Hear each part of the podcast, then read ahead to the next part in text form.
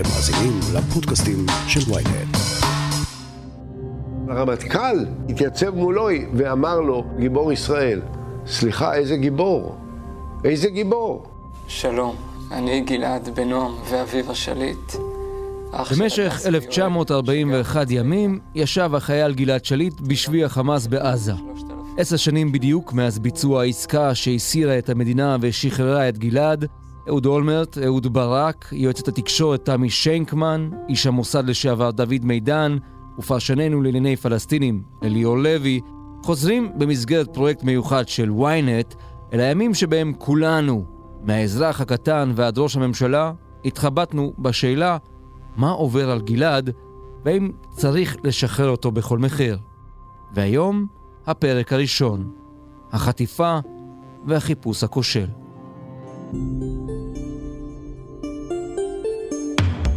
הכותרת, פודקאסט החדשות של ynet עם עטילה שומפלבי.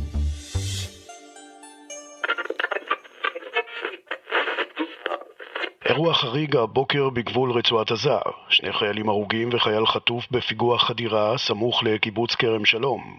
ראש הממשלה ורמטכ"ל נמצאים כעת בהערכת... זה קרה ב-25 ביוני 2006, כאשר uh, הובא לידיעתי בבוקר שהחייל uh, גלעד שליט נחטף. קיבלתי את הידיעה, ביקשתי לקבל פרטים על האירוע, וזימנתי לאחר צהריים דיון עם uh, הגורמים הרלוונטיים, מערכת הביטחון, מה קרה ולעשות הערכת מצב מסודרת.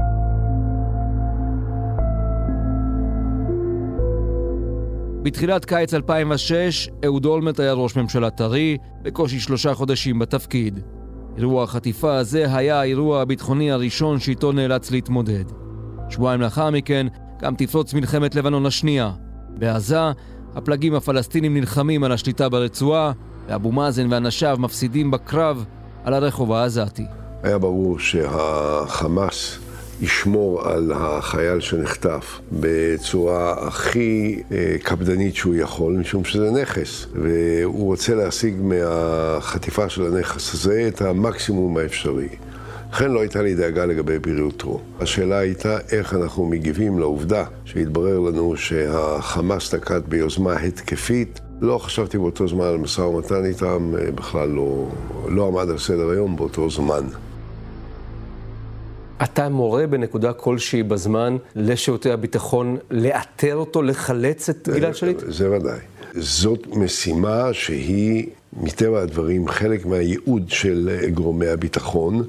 קודם כל, צריך שהחיילים שלנו ידעו שכשהם בצרה, אנחנו עושים כל מה שאנחנו יכולים כדי לחלץ אותם מהצרה הזאת. דבר שני, החילוץ של החייל, במידה והוא מתאפשר, הוא מהווה מכה מורלית כבדה מאוד לארגון הטרור, הוא מנטרל אותם מניצול הנכס שהם חטפו אותו כדי אה, לסחוט מישראל אה, ויתורים. כשאתה מבין בעצם שאין מודיעין, אתה כועס, אתה דופק על השולחן, אתה נוזף אה, במישהו? תראה, אני בוא, אני לא, אני מבהיר מהם סדרי העדיפויות ומה לפי דעתי צריך לעשות.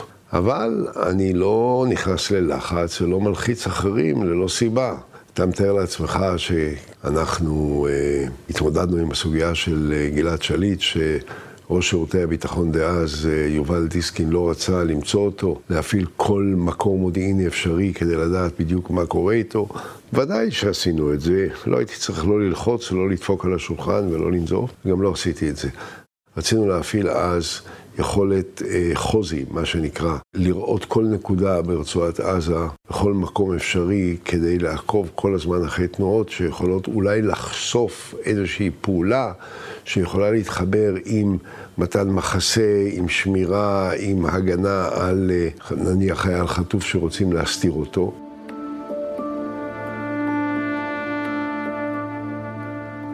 אתה כראש ממשלה לא אהבת את הרעיון שאתה צריך לשחרר אסירים פלסטינים, שזה כמובן המחיר כולם ידעו אותו מן ההתחלה, תמורת גלעד שליט, ובכל זאת אתה מורה לפתוח במשא ומתן מול הארגון הזה. תראה, קודם כל, אני לא חושב שיש מישהו שאוהב לנהל משא ומתן כזה, או מישהו שרוצה, או משתוקק לשחרר אסירים שהם ברוב המקרים שפוטים רוצחים, על מנת uh, להביא לשחרור של uh, חייל ישראלי. אבל ברור שיש מצבים שבהם זה מתבקש לבדוק את זה ולראות מה טווח המשחק בעניין הזה. זאת אומרת, לא לעשות את זה בכל מחיר, אלא לעשות את זה במחיר שהוא מתקבל על הדעת ושלא יעודד את ארגוני הטרור להמשיך ולעשות מאמצים, לחטוף חיילים, גם בעתיד, בהנחה היא שהתמורה שהם מקבלים מהחטיפה שווה את הסיכונים שהם לוקחים על עצמם. עכשיו, אני לא נמנעתי מלקיים משא ומתן, אבל הגבולות של ניהול המשא ומתן היו מאוד מוגדרים ומאוד מצומצמים, ולא הייתי מוכן לסגת מהם. תוך כדי המשא ומתן למדתי על כל מיני הגדרות שהיו, למשל אומרים, לא נשחרר אסירים עם דם על הידיים. מה התברר לי? שיש הגדרות שנוסחו בתקופה שהיה ראש שב"כ אחר, לא יובל דיסקין, שהיו הגדרות הזויות בעיניי. למשל, אסיר עם דם על הידיים היה אסיר אה, שהוא הסיע מפגע, הוא עצמו לא היה מעורב בפיגוע, האם הוא גם עם דם על הידיים? אז אתה כבול על ידי הגדרות שאתה נתת לגבי מי אפשר לשחרר? אתה אומר, אני לא אשחרר אסירים עם דם על הידיים, גם אם בעצם אין להם שום דם על הידיים, אבל אתה כבר כבול להגדרות של עצמך. ושינית את זה. אז לא שיניתי את זה, אבל אני, במסגרת ההגדרות על מי הוא עם דם על הידיים, היו כל מיני מדרגות. אלה היו המדרגות הנמוכות של מישהו שהוא לא בעצם באמת עם אה, דם על הידיים. אבל היה עוד דבר. אני למשל בראשית כהונתי, בשלב הראשון שיצרתי קשר עם אבו מאזן והיה לי חשוב לרכוש את אמונו וליצור יחסים קרובים ביני לבינו, אז אה, הוריתי על שחרור מאות אסירים של הפת"ח, לא של החמאס, שרובם ככולם היו אסירים, אחד זרק אבן, אחד אה, פינצ'ר מכונית, אחד אה, פוצץ אה, חלונות של מכונית נוסעת, כל מיני דברים שהם לא באמת גרמו לשפך דם ושיבשו את אורח החיים של המדינה וכולי, ואפשר היה לשחרר אותם. לצד המשא ומתן שניהל עופר דקל, מתאם השבויים והנעדרים מטעם אולמרט לשחרור שליט, ושני חיילי המילואים אלדד רגב ואודי גולדווסר, צה"ל ממשיך לחפש אחר קצה חוט שיוביל למקום בו מסתירים את שליט. היינו די קרובים מבחינת, כפי שהתברר בדיעבד, למקום שהוא היה, אבל הם uh, הקפידו על משמעת אדירה, כולל, uh, הם לא דיברו אף פעם בטלפונים סלולריים, אי אפשר היה להאזין, אי אפשר היה לעשות זה. הם התנהגו בצורה די מבוקרת ומבחינתם אה, זהירה ודי מוצלחת, לצערי. עכשיו, אנחנו גם תכננו כל מיני מבצעים שנועדו לייצר תרחישים שייתנו לנו נכסים מול הנכסים שהיו להם על מנת שאפשר יהיה לנהל את המשא ומתן על בסיס אחר. אבל פה צריך לזכור דבר כזה.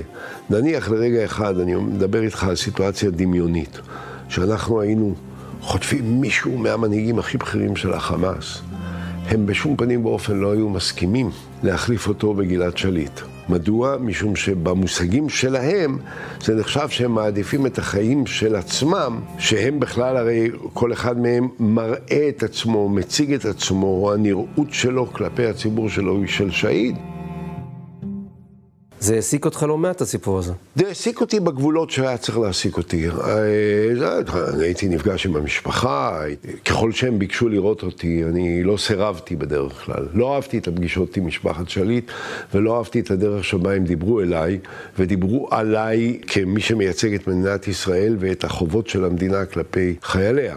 אה, אני חשבתי שהציפיות שלהן הן אה, בחלקן בלתי אפשריות, אבל אני אמרתי להם, להורים, אתם רשאים לבקש הכל. אתם רשאים לבקש שנשחרר את כל האסירים שנמצאים אצלנו, כמה שזה לא יהיה, כדי לשחרר את הבן שלכם. זה הבן שלכם. אני לא מצפה מכם שתרצו פחות. אני לא אעשה את זה. אני אומר לכם מראש, אני ראש ממשלת ישראל, אני אחריות מדינת ישראל על כתפיי, אני לא אעשה את הדברים האלה, נקודה. קחו את זה בחשבון. אני מצטער. המשפחה מאוד מאוד כעסה, זאת אומרת, מעבר לעובדה שהמחיר, כפי שאנחנו קוראים לו, נקבע חצי שנה אחרי שגלעד ישב בשבי, במשא ומתן שהתנהל מול החמאס, כשהמחיר היה אה, אלף מחבלים, 450 מחבלים שחלקם עם דם על הידיים, ועוד 550 אסירים שיוחזרו בהנחה שגלעד יחזור בריא ושלם, זאת אומרת, בחיים. זוהי תמי שיינקמן, יועצת תקשורת ומנהלת קמפיינים פוליטיים. בשנת 2007 היא החלה לסייע למשפחת שליט במאבק לשחרור בנה. משפחת שליט הגיעה אליי למשרד בעצם שנה אחרי שגלעד הוגדר כשבוי או נעדר, כי עדיין לא ידענו בדיוק מה מצבו. הם נכנסו אלינו למשרד בעקבות אה, קשר שיש לי דווקא עם אה, בת דודתו של גלעד, שהכירה אותי כקולגה, והם הבינו שהנושא יורד מסדר היום הציבורי. זה בעיקר היה אחרי חזרתם של רגב וגולדווסר, זיכרונם לברכה. נועם ואביבה מגיעים אליי למשרד עם קצת אה, אנשי משפחה נוספים, יושבים, אביבה יושבת מעט מאחור, נועם קדימה, ונועם יושב מולי מאוד לא רגשי, מאוד ענייני, מאוד מספר את הסיפור, ואני, המבט שלי תלוי באביבה, שיושבת מאחור. היא יושבת מכונסת בתוך עצמה, היא נראית חסרת אונים לחלוטין, ובשלב הזה, זה קודם כל הקפיץ אותי 30 שנה אחורה, אני עברתי סיטואציה עם חבר, בן זוג, שהוא נעדר סולטן יעקב, צביקה פלדמן. אני זוכרת היטב את תחושת האין אונות, את התחושה של התסכול, את התחושה שאתה לא יכול לעשות שום דבר כדי לשנות את המצב. וכשהמבט שלי נתקל באביבה, אני אומרת לה, אני אקח את זה על עצמי, אני מבקשת מאוד לעשות את הדבר הזה. בפרו בונו מלא. לשנקמן הייתה מטרה אחת ברורה, להחזיר את גלעד לתודעה הישראלית שנתיים לאחר החטיפה. ובעצם החזרה לתודעה הייתה בנויה משלושה שלבים. השלב הראשון הייתה להטמיע את הדמות של גלעד בתודעה. אף אחד בעצם לא הכיר את מאחורי הקלעים. איפה הוא גדל, עם מי, באיזה צורה, איפה, מי החברים שלו, מי האנשים שלו. זה היה השלב הראשוני, הטמעת הדמות. השלב השני היה לפנות לגורם האחראי. מן הטעם הפשוט שהגורם האחראי הוא ראש הממשלה, היה צריך בעצם לכוון באסטרטגיה את כל המהות של המאבק בגורם המחליט. השלב השלישי, שהוא סוגיה שהגיעה הרבה הרבה יותר מאוחר, היה שלב המחיר. האסטרטגיה הייתה מאוד מאוד מובהקת. היא בעצם נבנתה על שני פרמטרים, תפיסה ורגש. במהות של התפיסה זה ההבנה שגלעד יכול להיות הבן, האח, האדם שיכול להיות אחיך, הבן שלך, הקרוב שלך, החבר שלך, מישהו שאתה מכיר. והדבר השני זה הרגש. כך בעצם נוצר האמירה, גלעד שליט, הילד של כולנו.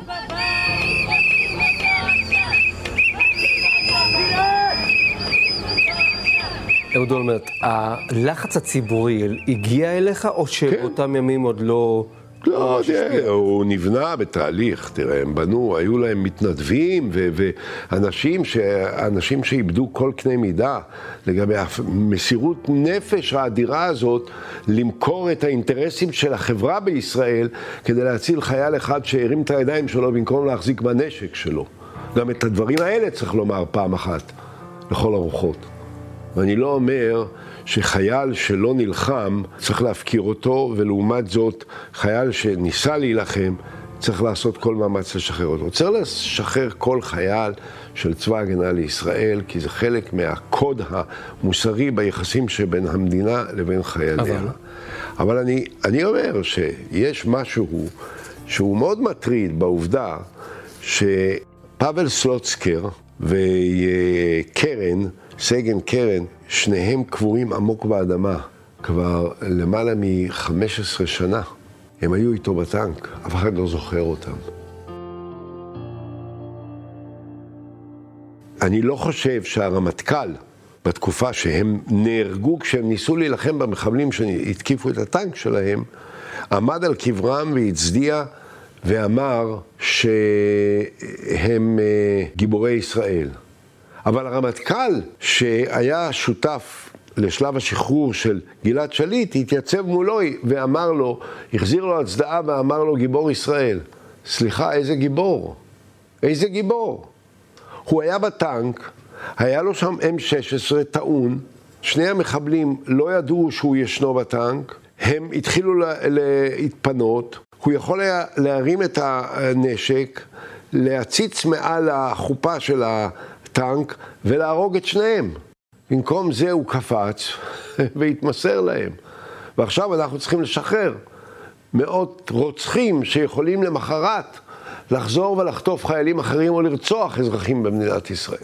לכן אני חשבתי שאנחנו צריכים לעשות מינימום של מינימום של ויתור. תראה, אני קודם כל בא לתוך ממשלה שכבר ישנה, ואני חושב שיש מגעים ראשונים כבר אז. אהוד ברק היה שר הביטחון ברוב תקופת השבי של גלעד שליט. בקיץ 2007 הוא נכנס לקומה ה-14 בקריה במקומו של עמיר פרץ, שפינה את מקומו לאחר קדנציה שנויה במחלוקת והפסד בפריימריז במפלגת העבודה. אחרי הבחירות הכלליות, אהוד ברק המשיך בתפקידו כשר ביטחון, גם בממשלתו של בנימין נתניהו. ומה שעומד על הפרק הוא המועקה של הדוגמאות שישנן עד אז. באוויר עומד כל הזמן הדוגמאות מ-85 מעסקת אה, ג'יבריל, שבה בסופו של דבר תמורת שלושת חיילי הנחל נמסרו 1,150 מחבלים. ישנו את הסיפור מ-2004 עם אה, טננבאום, שבכלל אזרח, שלקה באיזה ענייני עסקות סמים, ונותנים תמורתו 401 מחבלים, כולל אה, דיראני ושייח' עובד, שקשורים לרון ארד, ועוד 60 גופות. גם בזמן ביבי וגם בזמן אולמרט, אני חשבתי שצריך לתקן את העניין מהשורש, היות וברקע יש את העסקות הבעייתיות מאוד, בעיקר של ג'יבריל ושל אלחנן טננבאום. אין לנו ברירה אלא לנסות לעשות תיקון אמיתי. אני באופן כללי נגד לשחרר באופן סיטוני מחבלים. אבל כדי לשנות את זה, אתה צריך לשנות כל הכללים שהמדינה פועלת בהם. אני עוד בזמן שביבי היה ראש ממשלה, מיניתי ועדה בראשות הנשיא בית המשפט העליון לשעבר שמגר, וחבריה היו עמוס ירון והפרופסור אסא כשר, והטלתי עליהם לגבש אה, הצעה לכללים שיהיו בסיס להחלטת ממשלה על איך ישראל נוהגת עם שחרור שבויים או, או אנשים שנתפסו בידי ארגוני המחבלים. ועדת שמגר פרסמה את מסקנותיה רק ב-2012, כשנה לאחר שחרור שליט, והמליצה כי במקרה חטיפה דומה בעתיד, ישוחרר חייל חטוף תמורת מספר אסירים בודד, וגופה תשוחרר תמורת גופה אחת בלבד, גם במחיר אובדן חיי אדם של אחד מאזרחינו. שמגר אמר מראש, תראה, אה, ברק, אנחנו לא יכולים להפוך את זה לדבר שדן על אדם מסוים, באותו זמן לשליט, שנמצא כרגע ויש סביבו משא ומתן. משום שאם נעשה את זה ככה, אנחנו לא יושבים כוועדה שמעצבת כללים להתנהגות של ממשלה בעתיד, אלא כבית משפט במרכאות, שדן בגורלו של אדם בודד מסוים, אה, במעמד צד אחד, בלי תהליך ובלי כלום, זה דבר לא נכון ולא, ולא אה, ראוי, ואני חושב שהוא צדק. מיד נמשיך עם הכותרת, אבל לפני כן, הנה הודעה קצרה. שלום, אני עופר שלח. במדינה בה יש פודקאסט לכל אזרח ואייפון לכל ילד, מישהו צריך לדבר על מה שחשוב לנו, האזרחים. אנחנו בכל פרק נשוחח עם דמות בחירה אחרת על סדר היום העתידי של מדינת ישראל, שזו דרך יפה להגיד שנדבר על כל מה שחשוב שהפוליטיקה תעשה בשבילנו, והיא לא תמיד עושה. אז תעקבו אחרי האמת היא בוויינט, ספוטיפיי או באפליקציית הפודקאסטים שלכם. תבואו, תהיה מעניין. האמת היא, עם עופר שלח. עם עופר שלח.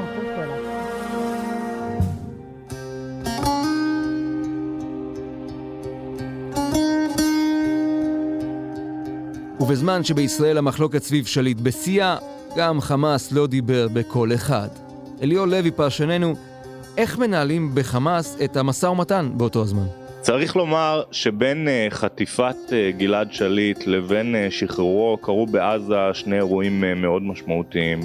האירוע הראשון זה עליית חמאס לשלטון ברצועת עזה, בעצם אותה הפיכה שהוא ביצע ברצועה. והאירוע השני הוא אה, מבצע עופרת יצוקה שהחל בדצמבר 2008. שני האירועים האלה היוו כף מאוד מאוד גדולה בכל מה שקשור לעסקה הזאת ולהשלכות שלה ולמשמעות שלה ולתוצאות שלה.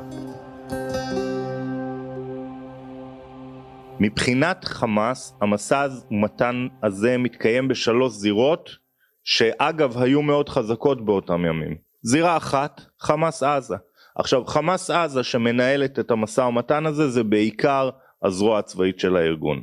הזירה השנייה, חמאס חו"ל. כי בחמאס חו"ל יושב ח'אלד משעל שבאותם ימים אני מזכיר, הוא מנהיג חמאס. אבל הכי חשוב זו הזירה השלישית, כי שם, אה, בזירה הזאת, היה חמאס כלא. כל הנהגת חמאס בכלא בעצם מעורבת לחלוטין. הנהגת חמאס באותם ימים בכלא הייתה מאוד מאוד חזקה, אגב בניגוד למה שקורה היום בגלל עסקת שליט.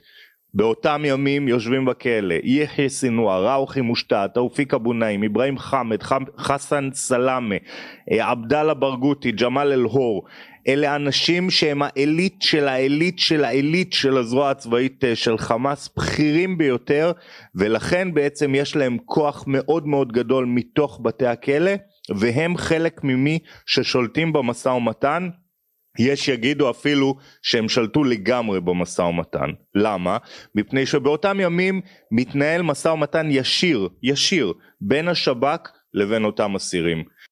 אמרו לי כמה אסירים שהיה להם ממש טלפון שאיתו הם יכלו uh, בעצם לדבר עם הנהגת uh, חמאס בחו"ל, להגיד להם אנחנו כן מאשרים, אנחנו לא מאשרים, בעצם יש לחמאס יכולת uh, ניהול משא ומתן מאוד חזקה, מאוד גם מוזרה צריך לומר, כי uh, חמאס בכלא הרבה פעמים הפיל את העסקה. למה הוא הפיל את העסקה? כי הם לחצו על חמאס עזה, על הזרוע הצבאית של חמאס בעצם, שלא לקבל את העסקה אם א', ב', ג', ד' לא נכנסים ולא מוכנסים להיות ברשימה הזאת, וזה מה שקרה. הרבה פעמים מי שפוצץ את המשא ומתן היה יחיא סינואר בעצמו. אליאור, ב-2009, מספר חודשים אחרי מבצע עופרת יצוקה, מגיעים לכאן דיווחים ששני הצדדים נמצאים קרוב מאוד לעסקה.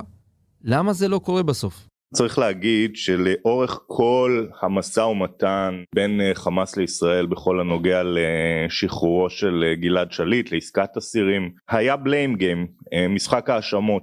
בישראל זרקו את האשמה באותם שנים על חמאס על זה שחמאס בעצם הפיל את העסקה כולה. אבל אם עכשיו אתה תשאל איש חמאס שהשתתף במשא ומתן על עסקת שליט הוא יגיד לך שב-2009 ישראל היא זו שהפילה את המשא ומתן ובגללה התפוצץ המשא ומתן וחשוב להבין את זה. שני הצדדים בעצם וזו האמת הפילו את המשא ומתן זאת אומרת האמת היא נמצאת איפשהו אה, אה, באמצע ולמה? כי היו שם פשרות שהיו מאוד כואבות לישראל אה, באותן אה, הבנות שבסוף לא יצאו אל הפועל ב-2009 והיו שם פשרות שהיו מאוד מאוד מאוד קשות לחמאס ולכן גם להם היה קשה אה, להוציא את זה לפועל. כשמסתכלים על אה, סוף המשא ומתן ב-2009 רואים שבסוף בסוף הוא נורא נורא דומה למה שהושג ב-2011 קרי עסקת שליט. אבל תראה היה אבסורד הרי שבסופו של דבר מסתבר שהחמאס היו יותר חכמים בחלק מאיתנו. לקראת סיום כהונתי ממש, שכבר היה ברור שאני מסיים, אה, כבר אנחנו הנה הנה הנה הנה החמאס ידע שמי שעומד להחליף אותי, כי היו בחירות, והתחיל המשא ומתן הקואליציוני, זה ביבי נתניהו. עכשיו, ביבי נתניהו זה אבי התיאוריה והקונספציה והספרים, מלחמה בטרור, לא מנהלים משא ומתן עם טרור, לא מוותרים לטרור וכולי. הם יצאו מנקודת הנחה שזה אותו הזמן שבו היינו, זה הזמן האידיאלי בשבילהם לסחוט את העסקה הטובה ביותר האפשרית מאיתנו, משום שאני עומד לעזוב, אולי אני ארצה לסיים את כהונתי עם שחרורו של החייל. עכשיו יבוא ביבי נתניהו, הוא לא היה ראש ממשלה כשגלעד שליט נחטף, לפיכך אין לו איזושהי אחריות מוסרית עודפת לתקן את מה שקולקל כביכול בתקופת כהונתו. והוא ימין קיצוני, והוא לא מנהל משא ומתן עם טרור, והוא לא ייכנע לטרוריסטים. אז אפשר ממני אולי להשיג משהו שאי אפשר יהיה להשיג מביבי, אז כדאי לגמור עסקה. ואז מגיע אליי ראש שירות הביטחון ואומר, תשמע, אני כל הזמן אומר לך שאין סיכוי לעשות את המסקה, אבל עכשיו אנחנו קולטים ידיעות שמראות שהם מאוד מוכנים לעשות עסקה. ואז עשיתי דבר יוצא דופן. נעזרנו בשירותים של מדינה אחרת, של אנשי שירות הביטחון של מדינה אחרת, שבין היתר ישבו עם החמאס, וגם עם אה, מוחמד אה, סולימאן המצרי, שהיה ראש המודיעין המצרי ושהיה איתנו ביחסים טובים. אבל מי שתיאם את כל הדברים האלה אופרטיבית היה עופר דקל. ובדרך כלל כשעופר דקל היה בא עם כל מיני מחשבות שהעבירו לו המצרים והגרמנים, ששמעו את זה מהחמאס, העמדה של שירות הביטחון ושל יובל דיסקין הייתה מאוד זהירה ואמרה, זה אולי יותר מדי וכולי. עכשיו, כשיובל דיסקין בא אליי ואמר לי, תשמע, יש סיכוי, אמרתי לו, אני אתאם עם עופר, אתה תעמוד בראש המשלחת, אתה תיסע לנהל את המשא ומתן. אמרתי, מה שהוא יביא לי כהצעה, ממילא כבר יזכה גם לתמיכה של שירות הביטחון, שהיא בכל זאת חשובה, כי הוא, הוא הגורם המקצועי שיודע להעריך את הדקויות של העמדות של הגורמים השונים וכולי. הוא נסע לשם ממש בעשרה ימים האחרונים לכהונתי. עמדנו לשחרר כמות אה, גדולה של אה, מחבלים, הרבה יותר גדולה ממה שהייתי רוצה, אבל לא היו בהם שום רוצחים כבדים. היו בהם טרוריסטים כאלה שהיו חברים בארגונים כאלה או אחרים, אבל לא כאלה שהיה להם דם ממשי על הידיים. לא היה דבר כזה. הוא מגיע לקהיר ומתחילים המגעים, ואז הוא אומר לי, תשמע, הלך עלינו. שואל אותו, מה קרה? הוא אומר לי, החמאס ראו את מהדורת החדשות של אה, ערוץ 2, בטלוויזיה הערב, והם ראו ששר הביטחון בא לעודד את משפחת שליט באוהל שהם הקימו מול בית ראש הממשלה בבלפור, הבית שבו גרתי אז אני. אם ברק, שר הביטחון, בא לעודד את משפחת שליט, אז כנראה הממשלה תהיה מוכנה להרבה יותר ויתורים מכפי שהיא מצטיירת. ואז הם החליטו להקשיח את העמדה. אמרתי לו, בוא ננסה לעשות עוד קווץ' אחד בעמדה שלנו. מה היה הקווץ'? סיכמנו שהוא יוציא מרשימת האנשים שהיינו מוכנים לשחרר 18 אנשים ויחזיר אותם לרשימת האסירים, בעיקר מרשימת האסירים שכביכול לא היינו מוכנים לשחרר 18, שהם היו בשתי מעלות יותר כבדים כאילו מבחינת המעמד שלהם מהאסירים הקודמים, כלומר כאילו יהיה בזה איזה אבק של ויתור לחמאס, ואמרנו, ננסה את זה, ילך ילך, לא ילך, אמרתי לו, אתה חוזר הביתה. צלצל לי מאוחר בלילה, אמר לא הלך, הם לא ויתרו. אמרתי לו, אוקיי, בוא תחזור הביתה, וויתרנו על העניין.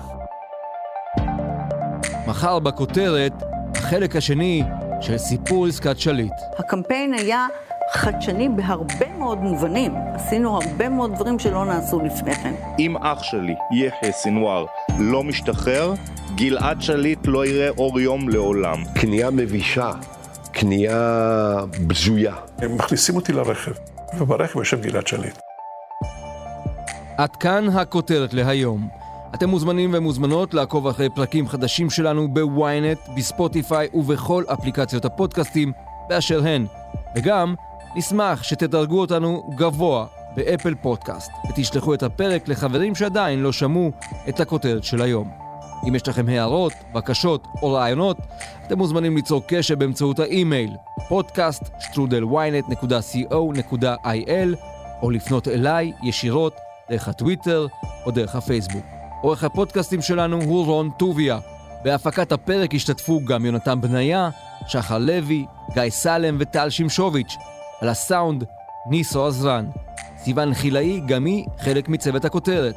אני עטילה שומפלבי, מחר נהיה כאן שוב עם החלק השני בפרשת שחרורו של גלעד שליט.